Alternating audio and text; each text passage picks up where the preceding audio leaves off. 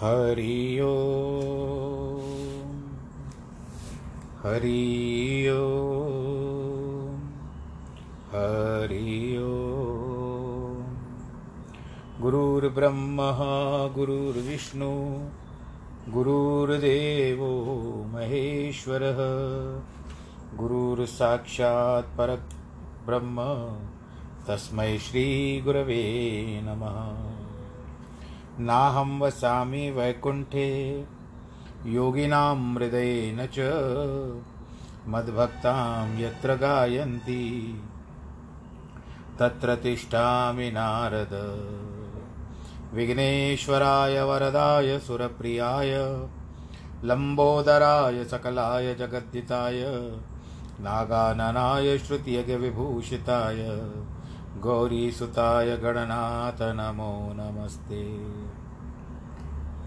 जिस घर में हो आरती चरण कमल चितलाय तहाँ हरि वासा करे ज्योत अनंत जगाए। जहाँ भक्त कीर्तन करे बहे प्रेम दरिया तहाँ हरि श्रवण करे सत्यलोक से आए।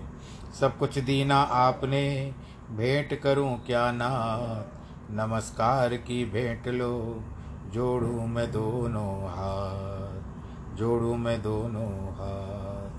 शांताकारं भुजगशयनं पद्मनाभं सुरेशं विश्वाधारं गगनसदृशं मेघवर्णं शुभांगं लक्ष्मीकान्तं कमलनयनं योगिवृद्धानगम्यं वन्दे विष्णुं भवभयहरं सर्वलोकैकनाथम्। मंगलम भगवान विष्णु मंगलम गरुड़ध्वज मंगलम पुंडरीकाक्ष मंगलायस्तनोहरि। सर्वमंगल मांगल्ये शिवे सर्वार्थ साधिके शरण्ये त्र्यंबके गौरी नारायणी नमोस्तुते। श्री कृष्ण गोविंद हरे मुरारे हे नाथ नारायण वासुदेव। श्री कृष्ण गोविंद हरे मुरारे हे नाथ नारायण वासुदेव हे नाथ नारायण वासुदेव श्रीनाथ नारायण वासुदेव हे नाथ नारायण वासुदेव श्रीनाथ नारायण वासुदेव। नारायणं नमस्कृत्यं नरं चैव नरोत्तमं देवीं सरस्वतीं व्यास ततो जयमुदीरयेत्। कृष्णाय वासुदेवाय हरये परमात्मने प्रणतक्लेशनाशाय गोविन्दाय नमो नमः। ओम नमो भगवते वासुदेवाय। बोलो कृष्ण कन्हैया लाल की जय। प्रिय श्रोतागणों, जो कल था वो आज नहीं है, जो आज है वो कल नहीं होगा, और फिर जो कल आने वाला है उसका हमका हमको पता नहीं है। तो वर्तमान में जितना जीवन चाहे जी लीजिए, और वर्तमान ही आपको बहुत सारे अनुभव दे करके जाता है, बहुत सारी बातें बता के जाता है, जो आपको भविष्य के हिसाब से विचार करना पड़ता है। तो इसके लिए वर्तमान में जीना, हाँ भविष्य सोचिए, ऐसी कोई बात नहीं है, परंतु उसमें पूरा रम मत जाइए, पूरे खो मत जाइए कि भविष्य में क्या होगा। भविष्य का विचार करना बहुत अच्छा है, परंतु उस भविष्य में ही पड़े रहना वो इतनी खास बात नहीं है, क्योंकि आपका वर्तमान बिगाड़ देगी। ये शेख चिल्ली का सपना हो जाएगा। कथा के बीच में यदि याद आया तो मैं शेख चिल्ली के बारे में आप लोगों ने भी सुना होगा, मैं भी बता दूंगा अगर मुझे याद आया तो। पर अब पहले आरंभ करते हैं कथा को। हम इस बात पर आज तेरहवें अध्याय में है, सत्रहवां श्लोक है। इसमें कहते हैं कि ज्योतिषामपि तज्ज्योति तिष्ठस्मस परमुच्यते ज्ञानम ज्ञेयम ज्ञानगम्य हृदि सर्वस्य विष्ठतम। वह परब्रह्म तत् ज्योतिर ज्योतियों की भी ज्योति और माया से तमस अत्यंत परे परम कहा जाता है। उच्यते, वह परमात्मा ही स्वयं बोध रूप है, ज्ञान का रूप है, जानने योग्य है, तत्वज्ञान से प्राप्त करने योग्य ज्ञानमय है तथा सबके हृदय में विशेष रूप से स्थित है। विष्ठितम अर्जुन ने शंका की कि यदि आत्मा प्रत्येक प्राणी के शरीर के अंदर स्थित है तो वह शरीर के समान जड़ है। इसके उत्तर में भगवान कहते हैं, सूर्य, चंद्र, अग्नि, विद्युत यानी प्रकाश, बिजली कहो, तारे आदि जो प्रकाश प्रदान करते हैं, उनको भी प्रकाश प्रदान करने वाला मैं हूँ। मन, बुद्धि आदि को प्रकाशित करने वाला भी मैं हूँ। वह परमात्मा ही ज्ञान स्वरूप है, जानने योग्य, जानने वाला, अर्थात सभी कुछ वही है। वह सभी के हृदय में सदा विद्यमान है। यथा किसी मनुष्य को पहचानने के लिए कहा जाए कि वह लंबा है, रंग का गोरा है, इस प्रकार के परिधान का धारण किया हुआ है आदि। जिस तरह से पुलिस वाले पूछते हैं कि वो कैसा है तो उसका स्केच बनाया जाता है। आत्मा की पहचान के लिए चार लक्षण बताते हैं। उनमें से कौन सा कौन सा है? उसमें द्वैत भाव न होना, क्योंकि वह सर्वात्मा सबका आत्मा है। द्वैत भाव का मतलब दू, दूसरा स्वभाव नहीं होना चाहिए, दूसरा भाव नहीं होना चाहिए, एक समान रहना चाहिए। वह सर्वानंद रूप है, वह प्रकाश स्वरूप है और वह अविनाशी है। ये आत्मा के चार लक्षण हैं। शरीर तो नाशवान है, बदलता रहता है। जो आयु आपने जन्म में पाई थी, बालक थे, गोद में चलते, फिर आपने चलना सीखा, थोड़ा थोड़ा रूप रंग बदला, अच्छे लगने लगे, और बड़े हो गए तो और सुंदर लगने लगे, भाने लगे लोगों को। फिर आप उसके बाद ब्याह हो गया तो जो परिवर्तन चलता गया चलता गया वो बुढ़ापे तक होता है कि विकृत हो जाता है रूप, जिस पर नाश करते हैं इस चमड़ी के ऊपर, यह विकृत हो जाता है, झुर्रियाँ पड़ जाती है। वेदों की शिक्षा तो सरल और स्पष्ट है, किंतु इसके होते हुए यदि हम नहीं समझते कि इसमें हमारा ही दोष है। मुनि अगस्त के आश्रम में श्री राम और लक्ष्मण ने देखा कि आश्रम के निकट सरोवर में जन्मजात जो बहरी होते हैं, शेर और बकरी, भेड़िया और गाय, बाज और कपोत, चील और कौवा, चीता और हिरण एक ही साथ जल पी रहे हैं, कोई किसी की नहीं खाता। राम ने लक्ष्मण को बताया कि सब मुनि का प्रभाव है जो पशुओं पर भी पड़ा है, क्योंकि आत्मा द्वैत भाव से सर्वथा मुक्त है, आनंद स्वरूप है। गुरु नानक ने धनाश्री राग में भगवान जगन्नाथ के सम्मुख जिस आरती का उच्चारण किया तो ग्रंथ में भी आई है, उसने कहा, सब में ज्योत ज्योत है सोई, इसके चानण सब में चानण होई। यह अंश गगन में थाल रवि चंद दीपक से आरती से लिया गया है। इस आरती में गुरु नानक ने परमात्मा के निर्गुण और स्वरूप गुण को, रूप को बड़ा ही सुंदर वर्णन किया है। सहस तव नयन नयनन न अनैन है तोई कहो, सहस मूरत न न एक तोई, सहस पद विमल न न एक पद गंध बिना, सहस तव गंध इव चलत मोय।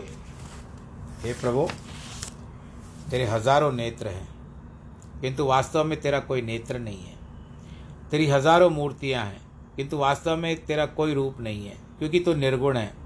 परमात्मा की ज्योति ही सभी में स्थित होकर सभी तत्वों को चलाकर जीवित रख रही है। यदि यह ज्योति निकल जाए तो निर्जीव शरीर को कोई अपने पास नहीं रखेगा। आज तो देखो, कोरोना वाले शरीर को घर पे भी नहीं ला रहे, क्या दशा हो गई है। आत्मा है तो ज्योति स्वरूप, किंतु माया के आवरण के कारण, माया के पर्दे के कारण हम ऐसा अनुभव नहीं करते। वह आत्मा हमारे अंतर में ही विद्यमान है, उसे बाहर ढूंढना नहीं है। गुरु के उपदेश से उसे जानना जा सकता है। एकता राजा जो नित्य प्रति एक महात्मा के पास सत्संग में कथा सुनने अपने मंत्री के साथ जाया करता था, एक दिन राजा ने महात्मा से कहा, स्वामी, मैं इस राज्य कार्य के जाल में ऐसा फंसा हूँ कि छुट्टी नहीं मिलती। महात्मा जानता था कि प्रत्येक व्यक्ति यही कारण बताता है, किंतु है तो यह मूर्खता। महात्मा ने अनेक युक्तियों से राजा को समझाया, राजन, तुम अपने आप को स्वयं इस जाल में फंसा रहे हो, परंतु राजा ने यह स्वीकार नहीं किया। एक दिन राजा और मंत्री महात्माओं के पास जा आ रहे थे कि देखा महात्मा एक वृक्ष से चिपका हुआ है, चिल्ला रहा है कि मुझे कोई छोड़ा लो, मुझे छोड़ा लो, यह वृक्ष मुझे पकड़ करके बैठा है, यह छोड़ता नहीं है। राजा आश्चर्य में आ गया, मंत्री से बोला, मंत्रीवर, देखो यह आश्चर्य, महात्मा स्वयं वृक्ष को गला लगा करके ठहरे हैं और चिल्ला रहे हैं कि ये वृक्ष मुझे नहीं छोड़ता, मुझे इससे छुड़ाओ, तुम जाकर उनको समझाओ, मैं अभी आता हूँ। मंत्री ने जाकर महात्मा से कहा, महात्मन, वृक्ष को तो आपने पकड़ के रखा है, आप ही इसको छोड़ दीजिए ना। राजा ने भी आकर यही बात कही। महात्मा ने तत्काल वृक्ष छोड़ दिया, हंसते कहते, राजन, यही बात तो आपकी नित्य प्रति मुझसे कहते हैं कि मैं तो राजकाज में फंसा हूँ, यह कार्य पूर्ण हो जाए, वह कार्य संपन्न हो जाए, तो फिर हम भक्ति करेंगे। यह तो सब मन की दुर्बलता है, उसे छोड़कर हमें धर्म की राह पकड़नी है और सब कुछ हमारे ही हाथ में है। हम ही अपना धर्म, अपने कर्तव्य छोड़कर प्रभु को भूल बैठे हैं, फिर कैसे आत्मा का प्रकाश हमारे अंतःकरण में होगा और कैसे हम बंधन मुक्त होंगे। इति क्षेत्र तथा ज्ञानम ज्ञेयम चोक्तम समासत भद्र मद्भक्त एतद्विज्ञाय मद्भावायो पद्यपोपत्यते। इसी प्रकार क्षेत्र तथा ज्ञान और ज्ञान जानने योग्य परमात्मा का स्वरूप संक्षेप में समासत कहा गया है। उक्तम यानी ये फलाना मेरा भक्त इसको तत्व को जानकर ऐसे स्वरूप को ममंधावाय का बात कहते हैं, उपपद्यते। क्षेत्र अर्थात शरीर का वर्ण है, पाँच श्लोकों में हुआ है। ज्ञान प्राप्ति के लिए बीस साधनों का उल्लेख कथा बताया, सात से ग्यारह श्लोक में हुआ। बारहवें से सत्रहवें श्लोक में आत्मा के ज्ञान का वर्णन संक्षेप हुआ। इस श्लोक में भगवान कहते हैं कि आत्मज्ञान प्राप्त करने के लिए भगवान का भक्त होना आवश्यक है, तभी उसे उसके स्वरूप में मिलकर एक हो सकते हैं। ज्ञान प्राप्ति के बाद एक सच्चा आनंद और शांति प्राप्त होते हैं, इसके लिए साधना करनी होती है। केवल सत्संग करना ही भक्ति नहीं है। जल में मध्य खड़े होने से, अग्नि के बीच में बैठने से, अत्यंत शीत या अत्यंत उष्ण गर्म हवा को लेने से, शरीर को कष्ट देने से परमात्मा परमात्मा की प्राप्ति नहीं होती। सच्चे भक्त शरीर को कष्ट देने वाली ऐसी तपस्या नहीं करते, न ही अब करना आवश्यक है। भगवान ने बताया है कि जिन्हें पर पुरुष परब्रह्म होकर ब्रह्म को प्राप्त करता है, इसे अवस्था को प्राप्त होने पर भी हमारा काम शेष नहीं होता, क्योंकि तदुपरांत इससे जो आनंद प्राप्त होता है इसकी अनुभूति होनी चाहिए। जैसे पति पत्नी परस्पर मिलाप के आनंद का उपभोग, वैसे ब्रह्म के मिलाप का अर्थ है अपने प्रियतम की प्राप्ति, और उसका मार्ग है ज्ञान। उस प्रियतम से मिलकर चिर आनंद को प्राप्त करना है। इसी के लिए ऋषि मुनि बड़ी ही समाधि लगाकर प्रेम के साथ ध्यान में बैठते हैं। सच्ची भक्ति की यही अवस्था है। ज्ञान के पूर्व भेद होता है, अर्थात ब्रह्म को अपने से भिन्न मानकर ब्रह्म प्राप्ति की साधना की जाती है। ज्ञान प्राप्त होने पर यह भेद भक्ति अभेद रूप धारण कर लेती है, तो ब्रह्म और जीव दोनों मिलकर एक हो जाते हैं। जैसे विवाह के पश्चात वर वधू यदि एक दूसरे से प्रेम करते हैं, तो दो भिन्न शरीर होने पर भी विचार और भावनाओं में से एक होकर ही अपना रूप समझते हैं। अभेद भक्ति को अन्य अनन्य भक्ति का पराभक्ति भी कहा जाता है। श्री वल्लभाचार्य जी थे, उनके पास एक पुरुष आया जिसका हृदय पत्थर के समान बहुत कठोर था। उसने आकर निवेदन किया, स्वामी मुझे भक्ति का मार्ग बताइए। स्वामी जी ने प्रश्न किया, संसार में किसी से लौकिक प्रेम किया है? उसने कहा नहीं। वल्लभाचार्य बोले, सर्वप्रथम अपना हृदय निर्मल बनाओ, किसी मनुष्य से प्रेम करो, फिर परमात्मा की भक्ति के योग्य बन जाओगे। फरीद साहब भी एक बार किसी नगर में जा रहे थे। एक बार एक युवक ने निवेदन किया, फकीर बाबा मेहरबानी कीजिए, मुझे खुदा का मित्र बना दीजिए, दोस्त बना दीजिए, ताकि उस यार का मुझे दर्शन हो। फकीर बोला, कोई लौकिक प्रेम या इश्क किया है? उत्तर मिला नहीं। फकीर बोला, पहले वही कमा कर दिखाओ कि तुझे फकीरी की राह दिखाई देगी, नहीं तो यह काम तो बड़ा बड़ा कठिन है। युवक नजदीक से एक शहर में गया। वह एक बादशाह का महल था, जिसके द्वार पर खूबसूरत जवान लड़की खड़ी थी। ख्याल आया, दूर कहाँ जाऊँ। उसने अपनी बात उस लड़की के लगाई। लड़की समझ गई कि ये जवान अब मुझे छेड़ रहा है।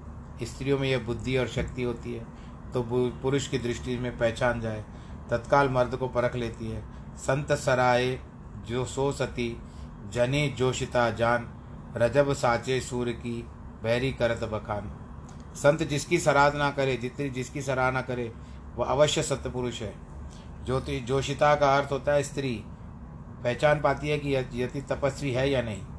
जिसकी शत्रु सराहना शत्रु भी करे, वही सच्चा वीर पुरुष है। और युवती में पहचान लिया कि इस युवक की दृष्टि अच्छी नहीं है, अतः दासियों से कहा, इसको यहाँ से दूर हटाओ। दासियों ने नौकर से सजा जा कर के कहा कि जिसने आकर उन पिट, उस युवक की पिटाई कर दी। परंतु अपने स्थान से नहीं हिला। खुल्लम खुला कहने लगा, मैं इस लड़की से इश्क करता हूँ, मैं इस पर मोहित हो गया हूँ। मंसूर से पूछा गया, इश्क क्या है? वह बोला, पीछे बताऊँगा। जब सूली पर चढ़ाया गया तो बोला, यह इश्क है। केवल बड़ी कथाएं सुनाना। भगत सिंह भी सूली पर चढ़ते हैं, कहते हैं, मेरा रंग दे बसंती चोला। राग शब्द कीर्तन करना, माल माला फेरना, ये भक्ति नहीं है। अब माला भी फेरनी है तो सच्चे मन से फेरो। यह ज्ञान रूपी अंधी से अभी अज्ञान नष्ट हो जाए, प्रेम की बरखा हो तो तभी भक्ति कहलाएगी। वह युवक वहीं आसन जमा कर बैठ गया, न खाया न पिया, पानी पिया। अंत में राजा को पता चला। राजा ने मंत्री से कहा, यह तो हमारा अपमान है, अतः कुछ करना चाहिए। मंत्री बोला, जहाँ पना, आशिक का दिल बड़ा नरम होता है, उसकी पुकार यदि खुदा ने सुन ली तो बादशाह की खैर नहीं रहेगी। कोई तरीका सोच समझकर अख्तियार करना पड़ेगा। राजा को बड़ा गुस्सा आ रहा था। उसने कहा, इसको संदूक की गोली से बंदूक की गोली से उड़ा देना चाहिए। मंत्री कहते हैं, ऐसा सख्ती करनी करना वाजिब नहीं है। आशिकों के दिल की आह बड़ी ज़बरदस्त होती है, आशिक को कौन मार सकता है? और यदि ठंडी आह भरे तो भी अच्छी नहीं होगी। परंतु राजा ने उसकी बात नहीं मानी। तब वजीर बोला, जहाँ पना, मैं एक ऊंची सीढ़ी मंगवा मनवाता हूँ, उसके ऊपर चढ़कर उससे कहा जाएगा कि यदि ऊपर से कूद पड़ोगे तो शहजादी तुम्हें मिल जाएगी। सच्चा आशिक होगा तो मरेगा नहीं, नहीं तो उसके बदन के टुकड़े टुकड़े हो जाएंगे। वजीर ने पाँच सौ चरणों वाली सीढ़ी बनाई, स्टेप्स। वहाँ से गिरने पर कोई बच नहीं सकता था। फिर आया युवक के पास, बोला, तुझे क्या चाहिए? युवक बोला, मैं बादशाह की शहजादी से प्यार करता हूँ, वही मुझे चाहिए। वजीर बोला, सामने की सीढ़ी पर चढ़कर उस पर से कूद पड़ो तो शहजादी मिल गई मिलेगी। वह बिना किसी सोच विचार के तत्काल ऊपर चढ़ गया। ऊपर पहुँचा, देखा कि नीचे शहजादी खड़ी है। वह कूद पड़ा। नीचे गिरते ही लोगों ने कहा, मर गया, कुछ बोले बेहोश हो गया। फरीद साहब भी वहाँ पहुँचे, कहते, आशिक को तो काल भी नहीं मार सकता। राजा से बोले, अपनी शादी इस शहजादी से कहो कि इसे मोहब्बत करे तो यह उठ बैठेगा। सचमुच जब शहजादी उसके शहजादी जो शहजादी जो थी उसके बाजू में बैठी तो वह एकदम उठ पड़ा। अपने मुर्शिद को देखकर, यानी गुरु को देखकर, उसको प्रणाम किया, सजदा किया। फरीद साहब बोले, अब मुझे यही कहना है कि बादशाही लेनी है या मेरे साथ आगे चलना है। युवक बोला, मैंने तो यह सभी कुछ आपके हुक्म के हिसाब से किया था, मुझको तो आपके साथ चलना है। भक्ति मार्ग के अपनाने पर अनेक रिद्धि सिद्धि प्राप्त होती है, किंतु यदि भक्ति इनके जाल में फंस जाता है भक्ति जाल में फंस जाता है तो रुक नहीं पाता है, वास्तविक भक्ति को नहीं जान पाता। फरीद साहब उस जवान से बोले, देख तो ये शहजादी कितनी खूबसूरत और जवान है, आंख उठाकर उसको देख तो सही। देखकर जवान बोला, साईं, इसके चेहरे पर तो दाग है। फरीद साहब बोले, तब चल, तुझे उस बेदाग मूरत के दीदार करा दूँ। वह जवान सभी के आगे सिर झुकाकर उस शहजादी को भी सिजदा कर मुर्शिद के साथ चला गया। कहने का तात्पर्य है कि प्रभु को प्राप्त करने के लिए अंतःकरण का शुद्ध होना आवश्यक है। भक्ति चाहिए। गोपियों में कृष्ण की भक्ति ऐसी भक्ति थी, उन्होंने सभी सांसारिक बंधन तोड़ दिए थे।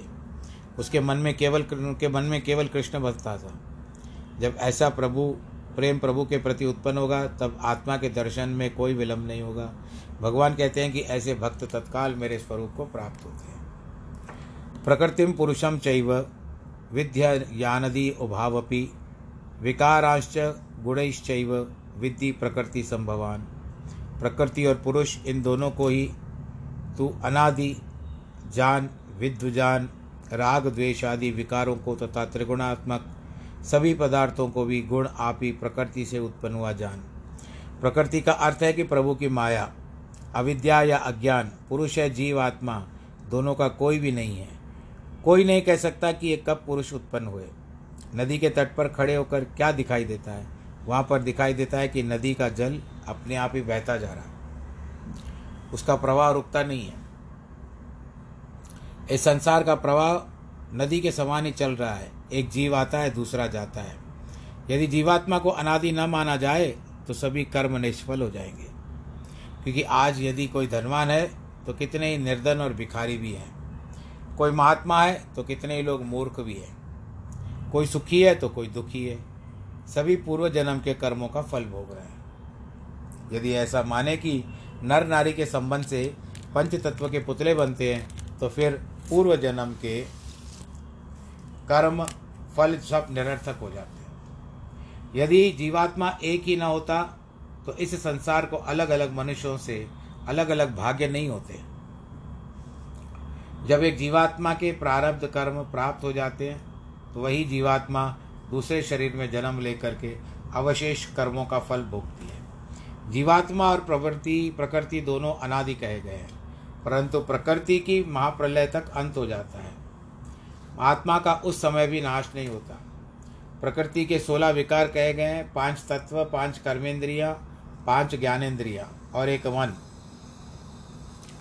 जीव को यदि योनि धारण करना है तो उसमें सोलह विकार उसके साथ आ जाते हैं, फिर चाहे वह चेतन युक्ति हो या अचेतन। वृक्ष, पौधे, पर्वत आदि जड़ पर्वत है, किंतु उनमें से सोलह विकार वर्तमान है, किंतु उनमें से अचेतन स्वरूप अवस्था है। वनस्पति वैज्ञानिकों का कथन है कि वैज्ञानिकों का कथन है कि इस अचेतन पदार्थों का भी स्पर्श इंद्रियां अत्यंत तीव्र होती है। प्रत्येक फूल में पुरुष और स्त्री अणु होते हैं, उन पर जब जंतु बैठते हैं तो पुरुष और स्त्री अणु का मिलाप होता है, जिसके कारण फूल से फल उत्पन्न होता है। सत्व, रजस और तमस तीन गुणों को से विद्यमान है, किंतु कुछ पदार्थों में इनकी मात्रा कम होती है तो कुछ में अधिक, ये भी प्रकृति से उद्भूत होते हैं। महाभारत में आत्मा के अनादित्व का सुंदर दृष्टांत आया है। गौतमी नामक एक ब्राह्मणी के पतिदेव, जो उसका पुत्र डेढ़ वर्ष का हुआ, इस संसार से चला गया। गौतमी का पति वह उस बालक के ही आधार पर धर्म पूर्वक अपना जीवन व्यतीत कर रही थी। एक बार बालक चार वर्ष का हुआ तो एक बार वह भिक्षा यातना हेतु बाहर गई। पीछे घर में से एक सांप निकला। बच्चे का स्वभाव है कि जीवों के निकट जाना, अतः वह भी शिशु सांप के निकट गया। सांप ने उसको काटा, वह तड़प तड़प के मर गया। गौतमी ने लौटकर देखा कि उसका पुत्र निर्जीव पड़ा हुआ है, सांप का विष चढ़ा हुआ है। तत्काल रोने लगी, विलाप करने लगी कि पति ने तो मुझे छोड़ दिया था, अब पुत्र का आधार का जीवित थी, वह भी चला गया। लोगों ने बहुत समझाया, संपूर्ण संसार की रीति है। अर्जुन नामक के सर्प मंत्र वेता को बुलाया। उसने लोगों से कहा, यदि संभव हो तो इस बात का इस बालक का जीव विष निकाल करके इसको जीवित कर दो। अर्जुन ने मंत्र बल से सर्प को बुला करके पूछा, अरे दुष्ट, पूर्व जन्म के पापों के कारण एक तो तुझे सर्प योनि प्राप्त हुई है, फिर इसमें भी ब्राह्मण के बालक की हत्या कर दी है, उसे तुझे क्या मिला? सर्प ने उत्तर दिया, भ्राता अर्जुन, ऐसा क्यों कहता है? यदि वह मेरे वश में होता तो मैं इतने वर्षों तक इसके घर में निवास कर रहा हूँ, तब पहले ही उसे क्यों न काटता? मेरे वश में कुछ नहीं है, जब काल ने आदेश दिया तब मैंने इसको काटा। तब सभी लोग कहने के लगे कि काल महाबलवान है, जिसने रावण जैसे महापराक्रमी योद्धा को भी मार डाला। काल ने सोचा, मैं तो निर्दोष हूँ, जब अपने कर्मों के कारण किसी के मरण की घड़ी आती है तब किसी न किसी रूप से उसको तो मैं मारता ही हूँ। अतः आकाशवाणी द्वारा बोला, इसमें मेरा कोई दोष है, उसकी मृत्यु का समय हो गया था, ईश्वर का आदेश हुआ, इसी कारण मृत्यु हुई। तब आकाशवाणी हुई, ईश्वर ने कहा, मैंने इसे नहीं मरवाया है, इसके पूर्व जन्म के कर्म ऐसे थे और उन कर्मों का फल मैंने इसे दिया है, क्योंकि सभी को मुझे अपने उनके कर्मों के अनुसार फल देना ही होता है। यह सुनते ही बोले, हाँ भाई, कर्म तो बड़ा बलवान है। कर्मों ने सोचा कि हम पर यह दोषारोपण क्यों? अतः आकाशवाणी, कर्म तो जड़ है, आप उन पर दोष क्यों लगाते हो? कर्मों का कर्ता जीवात्मा है, कर्म को उत्पन्न तो उस जीवात्मा ने किया है, फिर कर्मों का दोष क्यों? यदि कोई कांटे बोता है तो उसमें बोने वाले का दोष है, कांटे का नहीं है। एक चोर जानता है चोरी करना दुष्कर्म है, फिर छिपकर क्यों करता है? कर्ता तो हम जानबूझकर ही करते हैं, कर्म तो हम जानबूझ करके ही करते हैं। फिर फल प्राप्ति के समय कर्म या अन्य किसी का दोषारोपण करना कहाँ तक उचित है? कई व्यक्ति यह शंका करते हैं कि जब कर्म फल मिलने की वाला होता है तो फिर भक्ति, उपासना, प्रार्थना, ईश्वर या गुरु की कृपा भी आवश्यक होती है। आप विदेश जाते हो तो उस समय पासपोर्ट, पहले वीज़ा होती है, पासपोर्ट होता है तो वीज़ा आती है, तो फिर वहाँ पर जा कर के आपको अपनी चेकिंग करानी पड़ती है, उसके बाद स्कैनिंग करानी पड़ती है, फिर अपना जो भी इमिग्रेशन होता है वो सब करवाना पड़ता है, तब जा कर के आपको भीतर लाउंज में भेज दिया जाता है जहाँ से प्लेन रवाना होगा। तो कितनी प्रक्रियाओं से आप गुजरते हैं।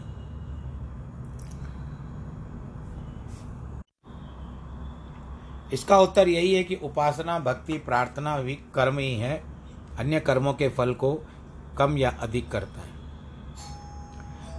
आजकल जैसे आप किसी के घर में जाओ, भक्ति भावना वाले घर में जाओ, तो वो कहेगा भजन कीर्तन कर रहे हैं, धुनी लगा रहे हैं, या कोई कहेगा मेडिटेशन में बैठे हैं। ये सब काम में आज आजकल नहीं बोलते, उपासना कर रहा है या ये सब नहीं बोलते, मेडिटेशन कर रहा है, तो शब्द बदल गए हैं। है तो बात वही,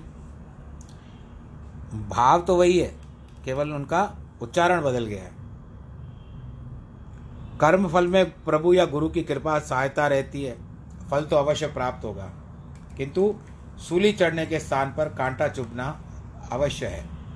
इस प्रकार दुख की अनुभूति अत्यंत अल्प या नहीं के बराबर हो जाएगी। ईश्वर का एक परम भक्त था, सर्वदा शुभ कर्म करता था। एक बार चालीस चोर उसके घर में घुस गए और जो कुछ तेरे पास है हमको दे दे। बेचारे ने चाबियां उठा करके दे दी, वे सब कुछ झाड़ समेट करके ले गए। हे भगवान, ये क्या, दो पैसे की दाल भी नहीं छोड़ गए। अच्छा फल मिला भक्ति का। आकाशवाणी हुई, मेरे प्रिय भक्त, तू मेरा परम प्रिय है, किंतु कर्म फल तो मिलना ही था। प्रभु तू ही कुछ दया करना। द्रौपदी पर कितनी कृपा की थी। प्रभु ने उत्तर दिया, प्रिय तुझ पर भी बहुत कृपा की है। तूने पिछले जन्म में इन सभी को अलग अलग चालीस बार लूटा था, तो चालीस बार तुझे लूटते, परंतु मैंने इन तेरे ऊपर कृपा की है, जो ये सब एक ही समय आ गए।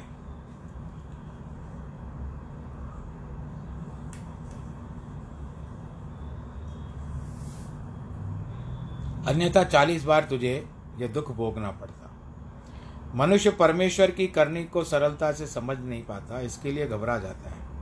अर्जुन ने भगवान ने अर्जुन से भगवान ने द्वितीय अध्याय में कहा था कि अर्जुन, क्या तू मात्र अभी इस ब्रह्मांड में है?